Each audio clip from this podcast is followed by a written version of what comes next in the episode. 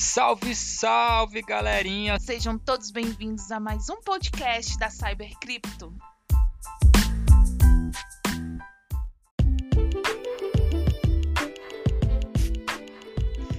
E hoje, para abrir o nosso mês de outubro, não poderia ser melhor do que uma voz feminina aí para abrir com chave de ouro, ou melhor, com uma chave privada de bitcoins. Bom, falaremos sobre algumas notícias que foram destaque no mês de setembro, como o concurso do Banco do Brasil, Messi recebendo parte do pagamento em cripto, Bitcoin ultrapassando o Facebook no valor de mercado, fundador do Mercado Livre elogiando as criptomoedas, a China sofrendo com a crise de energia e o Bitcoin nem ligando para ela. Então coloca os fones de ouvido, aumenta o volume e bora ouvir essas notícias.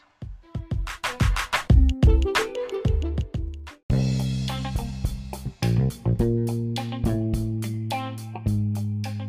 Deixa eu começar falando aqui sobre o terror que foi o mês de setembro para nossas carteiras, que nem gosto de lembrar como é que foi, mas já estamos chegando aí quase no meio de outubro. Infelizmente, a gente não conseguiu lançar antes o podcast devido aí o nosso dia a dia, mas agora estamos lançando e quero esquecer setembro e começar a ver para frente aí esse outubro maravilhoso que tá sendo aí com nossas moedinhas subindo desesperadamente, o Bitcoin batendo aí 1 trilhão de valor de mercado, batendo 55 5 mil dólares por unidade e isso é muito bom. Então, ainda dá tempo de celebrar. Seja muito bem-vindo outubro, que venha nos trazer muitas alegrias e muito dinheiro no bolso.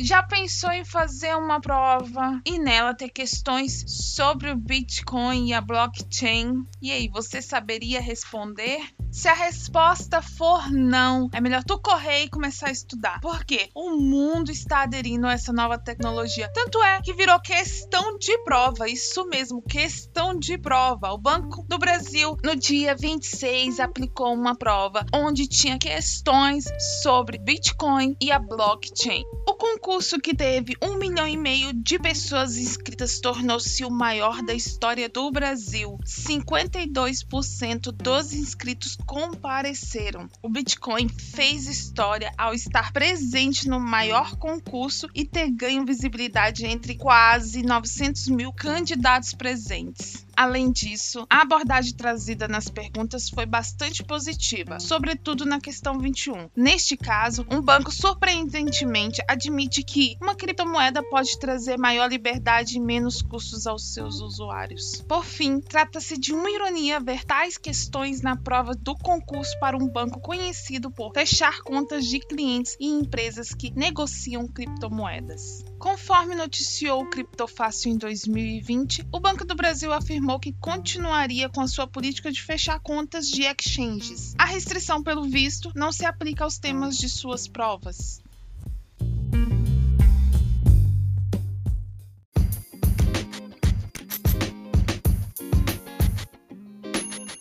Contratação de Lionel Messi pelo PSG gerou fortes impactos no mercado cripto. O clube francês pagará para Messi parte das luvas em tokens oficiais do PSG. Na assinatura, Messi receberá um bônus de mais de 30 milhões de dólares. Desse valor, parte em tokens do PSG. A contratação de Messi é a primeira envolvendo criptoativos. Lembrando também que o PSG foi o primeiro grande clube a se juntar à plataforma Socios.com. Antes mesmo de Messi assinar com o PSG, o token do clube valorizou cerca de 150% em quatro dias. O interesse dos clubes no mercado de tokens tem crescido bastante nos últimos meses. Vale a pena ficar de olho.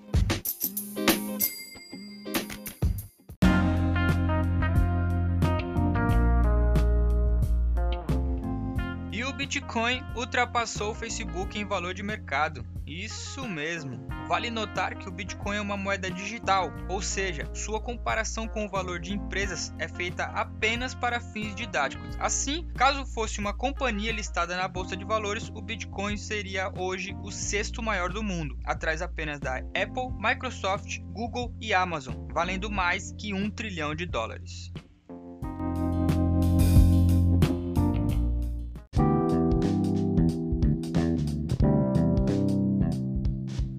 Fundador do Mercado Livre diz que as criptomoedas vieram para ficar. Apesar dos elogios e de ter o Bitcoin em caixa, o fundador do Mercado Livre não deu nenhuma pista sobre a adoção da moeda digital como forma de pagamento em sua plataforma de comércio. Em maio deste ano, a empresa comprou 7,8 milhões de dólares, ou seja, 40 milhões de reais na conversão atual em Bitcoin, para ser usado como reserva de valor. Em nota, ele diz: as criptomoedas vieram para ficar. Elas têm um papel muito importante, não tanto como meio de pagamento, mas como reserva de valor. Mas ainda existem muitos desafios que as criptomoedas devem superar, como escalabilidade e uso de energia para ter um planeta sustentável.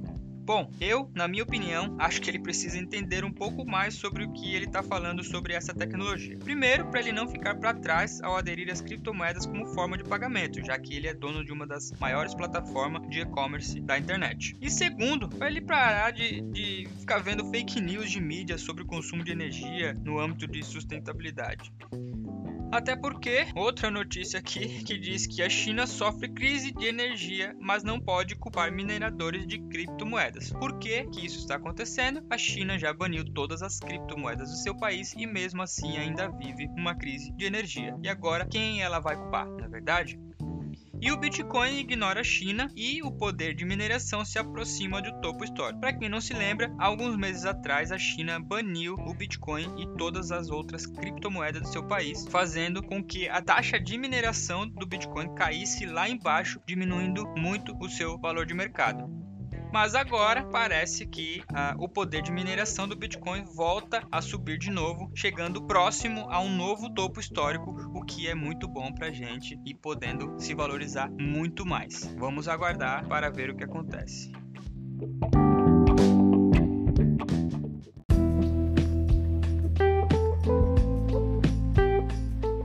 Para finalizar, eu queria deixar aqui a minha opinião sobre a importância de ter o Bitcoin como reserva de valor. Quem me conhece pessoalmente ou quem faz parte do nosso grupo do WhatsApp sabe que eu sempre falo sobre isso, sobre essa importância de ter o Bitcoin como reserva de valor e é uma das coisas que nunca vai perder o seu valor e só valoriza para a gente conseguir fugir aí dessa superinflação que a gente está passando. Para quem não sabe, o ouro voltou ao seu valor de 10 anos atrás. Isso é muito ruim. O ouro já foi uma reserva de valor, hoje ele não é mais considerado considerado como uma. Isso acontece também com as ações, com o dólar, com o real, então nem se fala, né? Cada vez mais as coisas estão perdendo seu valor e a única coisa que valoriza e que está se consolidando nisso é o Bitcoin, tá? Então não deixe de ter aí Bitcoin como reserva de valor para no futuro você poder usufruir e não sofrer com essa inflação toda que a gente está passando no mundo inteiro, tá bom?